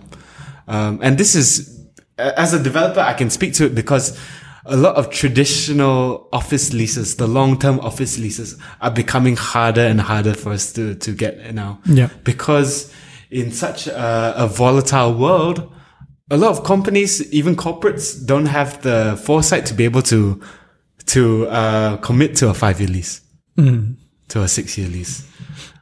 That's something that's changing now, I guess. That, yeah, that's definitely something that's been changing, and there's something that as as a developer we've been facing for the past ten years. Mm, yeah, that's a So so I think early from early on we understand that this this change was happening, and actually co-working is is the perfect fit for for Malaysia because ninety eight point five percent of all businesses in Malaysia are SMEs. yeah. And these guys uh, are the ones that were traditionally either working out of home, working from cafes, or. Yeah. working in a shop lot Yes. somewhere, you know, uh, on the third floor of, of like uh, Damansara Uptown or, Yeah, or yeah. PJ or something like that. They don't have access to proper business amenities, business facilities, um, and, and proper workstations. Um, so there was definitely uh, an opportunity there, especially in Malaysia, and even th- and es- and the our value proposition uh, of co-working has only been amplified due to the whole uh, pandemic and the COVID experience. Um, as you know, all companies around the world Yes. were forced to adopt a work from home approach Correct. and to adopt technology Yep. uh, to facilitate work from home, right? So essentially, accelerated, the trends that were And happening. this yeah. accelerated the trend of the decentralization of Yes. work. Yeah. Um, what that would mean and what we are starting to see now is that uh, corporates uh, or companies might not need a, a huge physical footprint anymore, Mm-hmm. but rather may may uh, adopt uh, a, a smaller uh, footprint for their headquarters Yeah. and set up mini satellite or remote offices. So I kind of want to get to the heart of that. It, I think it was started in part by COVID, right? And I think part of that would be um, this this belief that uh, probably work is changing to a degree, right? But w- would you would you say it's fair to say that also that they're going to benefit because it's now a lower cost for them to have a smaller footprint and let, you know more flexibility, not as long term lease, less Yeah. investment in I think, assets. I think the key word here is uh, flexibility, right? Um, by coming to a co-working space, you're afforded. Uh, you number one, you're operating on shorter term leases. Yeah. So uh, as a business owner, you have a bit more flexibility about where you go and how long your, your lease terms are, as well as you have a more flexibility over the kind of space that you require. So it allows you to scale up and to scale down quite easily as your businesses grow and, and expand. For corporates? Even for corporates. Yeah. Because wouldn't it be more more or less fixed? Um, so what, what we've set up for corporates is our, um, our enterprise solutions. Yeah. Whereby, um, they can either take up a anchor tenant spot in our, in our co-working spaces where we adopt a, a, a, uh, custom approach to their fit up. Yeah. So we work with corporates early on before we set up a new space Yeah. to, um, design and build a, a, a workspace for them that fits their needs. Yeah. Obviously, they sign on a longer term uh, contract than what you Mm-hmm. normally do, uh, typically about two years. And Yeah. and um, I think that that really affords them the uh, the flexibility to be able to grow and expand. So they Mm. would take up, they would anchor a space, and any incremental headcount that they might need, they can take up uh, additional headcount in, in in on the co-working end. Essentially, it's kind of like uh, AWS before working space. Yes, right? yeah. So yeah. in a sense, um, h- how much of that is driven by the short-term idea that remote is viable versus an actual structural change in the labor market? Um, I, I, I, to that question, I think a big part of it is the structural change. Um, over the past 10 years, you've seen, uh, the introduction of the gig economy. And that has really empowered a lot of smaller business owners as well as, um, uh, uh, a lot of individuals to find, um, work on their own. And these kind of workspace solutions that co-working provides is the perfect fit for them because they, they, they have that kind of flexibility over the lease terms, over the, the amount of space that they need and, um, really allows them to, uh, expand their network as well. So, uh, if that's the case, then for for corporates, um, okay, let's I'll skip that. So, like, I guess the the last question I probably want to ask about co-working space because we're running out of time is, um, how do you see the whole idea of bundling and unbundling happening within the space? Because co-working is very fragmented in Southeast Asia, right? Do you see um, you know, it being one or two players, or do you see it just remaining fragmented? Yeah. Um, good question. I think when it comes to the co-working business, uh, it, it doesn't, I don't think we'll see it play out like the ride, ride hailing industry where you have a huge consolidation and you're going to have one winner. Yeah. The nature of our business is it's actually quite fragmented, um, whereby many many operators can can play a part. Because when I set up when I set up a co-working space, let's say in Damansara Uptown, I plant my flag there. I only capture the the surrounding catchment, um, and it's it. Uh, uh, and so it's it's a very location specific kind of business. Um, so that this is essentially what we've seen over the past two years. Yeah. We've seen uh, like an arms race of sorts, whereby all the different operators have really rushed out to plant their flags in key catchments. Um, b- but that has also this this kind of fragmented approach allows for a lot of different players to be in the market. So essentially, it's not it's not a winners take all kind of market. Yeah, definitely not. And I guess then um, I remember my question now. So if you're a corporate, right, then and you start to adopt this uh, co-working policy because the market is changing structurally, what would be the risks then for corporates adopting co-working longer term out?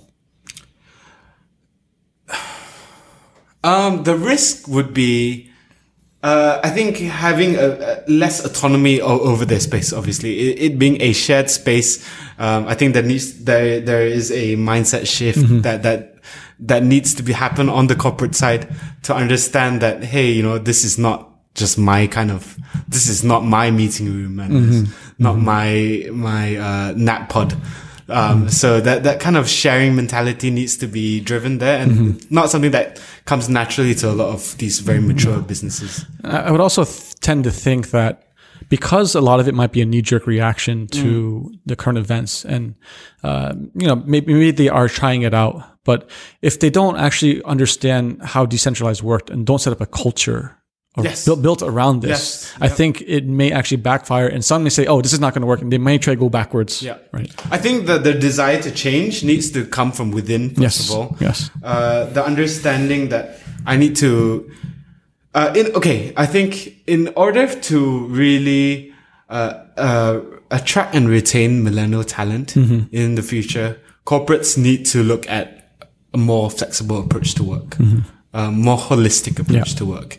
And that's where co-working comes in because we give, not only do we give access to our network of spaces across, um, across Klang Valley, but, uh, through our, uh, our benefits and, and, um, perks that we, that we can, um, articulate, uh, it, it allows our, mem- uh, allows, um, the employers to really, uh, provide a holistic and curated workspace uh, workspace experience that can attract that can help them attract and also retain millennial talent.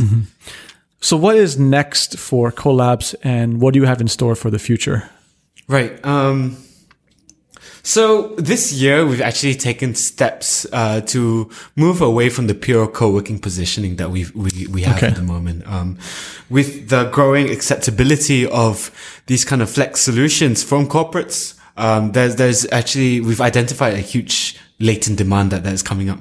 Um, and with that, we we we are introducing our enterprise solutions called Scalable. Uh, Scalable. Okay. uh, uh, sometime later this month. Oh, okay, nice. Uh, well, we're we're we're recording this on the on on early, early August, right? Early August, So we we're looking to to launch this mid mid August of 2020. Um, essentially, what that would mean is the next iteration of of the of the co-working concept, right? Um, whereby we focus on one corporate entity versus 50, uh, 60 different SMEs. Um, what that would mean is actually we will offer um, end-to-end um, workspace solutions for corporates, beginning from us coming on as a real estate consultant. So working with a corporate entity to identify the right kind of uh, commercial space that they need, um, going through the whole commercial process with them. Um, then moving on to actually designing their workspace for them. And this is of course leveraging off our expertise in the construction industry uh, designing and actually building their, their office. And, uh, and, and beyond that, we will also manage the, their workspace for them. This, the, we will also manage the workspace for the corporate, uh, to, in order for them to bring about a curated workspace for the millennials. So uh, essentially, then um, you, you're leveraging all of the expertises, I guess, from co-working plus property development.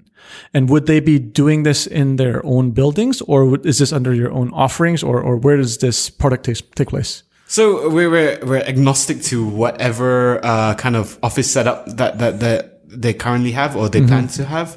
Um, we can come in to, so there, are two, two key components, uh, in our enterprise solutions, the design and build and the manage. Um, the design and build portion is quite self-explanatory. Uh, um, that's just leveraging off our construction and design expertise to be able to deliver uh, workspaces um, for for the millennial generation, um, and we are using our co-working spaces essentially as sales galleries, right?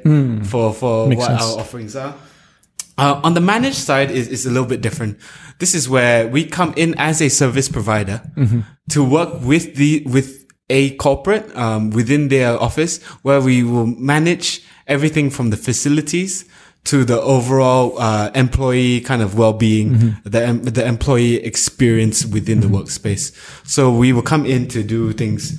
Uh, we will come in to to do facilities management, to um, to inject the perks and benefits of the Co-labs offerings that that comes um that's the likes of you know free gym memberships uh um potlucks or our different kinds of events our fitness activities our wellness activities um, and combining all together to really provide a holistic workspace experience. And um, essentially, this is speaking more to the lifestyle aspect of what maybe this younger generation is looking for, right? Yeah. Um, and then uh, in terms of how that works against your your older products, then is this is very this must be very new. Is anyone else doing this in the market? Yeah, I mean, this is a model that has been uh, adapted from from a few other co-working operators in the West. Um, And this is something that we are seeing uh, being offered by some of the incumbents in in, in the Malaysian market as well. But where we come in is, uh, and where our value proposition lies is in our expertise as a builder. So we have this intrinsic um, expertise that not not many other uh, of our competitors can can leverage off. That allows us to to deliver a product of um, uh, of the highest possible quality. So essentially, but your your competitive advantage is by creating a better experience. One one because you already operated for a long time co-working, but also because of uh, leveraging internally all the I guess assets and uh, workforce you already have. Yeah. And if they kind of choose you and go with you, they're going to have a better experience overall. Yeah. That's something that's more reliable. I think two key two key things that we can push here is number one on the hardware, right? Yeah. So on the hardware is the actual physical space, the physical uh, office. So I think that our so that that's been quite articulated quite well in terms of our ability to deliver higher higher quality product. But on the on the software side, it's about creating a holistic kind of workspace experience for these corporates, and this is leveraging off our our experiences and our ex- expertise as a co-working provider. So I guess uh, essentially, if you are a big corporate, uh, how can we reach out to you? Uh, you can find us. Uh, we- so we're launching our enterprise solutions. Uh, like I said, in, in the middle of August, it's going to be called Scalable. Uh, you can find us on uh, all the all the social media uh, kind of platforms.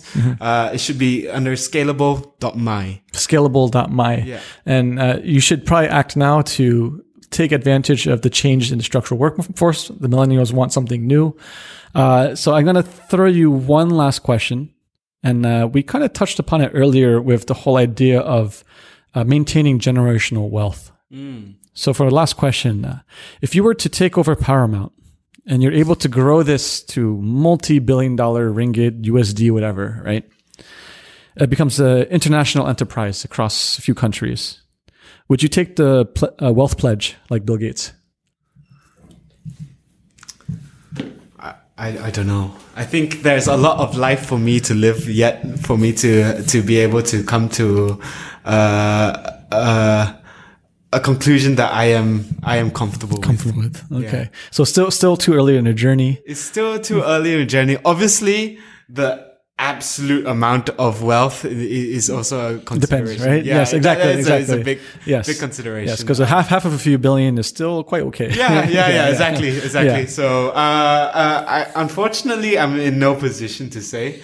Although, uh, going back to my, you know, ide- idealistic roots, uh, I, I would like to think so, yeah. um, but, but don't hold me to it. But we'll, we'll definitely come back to revisit when it does happen. All right. Thank you for being on the show and thank you so much for your time. Thanks, Alex. Thank you. Thank you for having me. Hey, listeners. Thanks for listening to another awesome episode of EOA. Thank you, Ben, for your time and sharing your story. As usual, if you liked this episode, if you found it valuable, please share it to your friends and family. Share it on social media. Let us know what you think at entrepreneursofasia.com slash podcast or feel free to email us at hello at entrepreneursofasia.com. So what can we learn from Ben? I think that whether you are in a family business or building a new startup, finding your own authentic voice is key. Question yourself critically. It's a very important thing to do. For Ben, he was naturally inquisitive. He wanted to know where his place in life would be, whether it was his impact on society or how he would be able to contribute to the family business. Like many others, he measured himself against external factors at first. For him, it was his father. For others, that might be people we admire or idolize or some other trendy standards. But often the answer you are looking for is inside each of us. We need to focus on tackling hard problems and solving them. In Ben's case, it came in the form of making Co-labs a success and continuing its growth. If you're looking for a new office space, definitely consider co working, even if you're a large corporate or the individual creator. The landscape is constantly changing, and despite what happened to WeWork, co working is definitely here to stay. See you guys back here for next week's episode.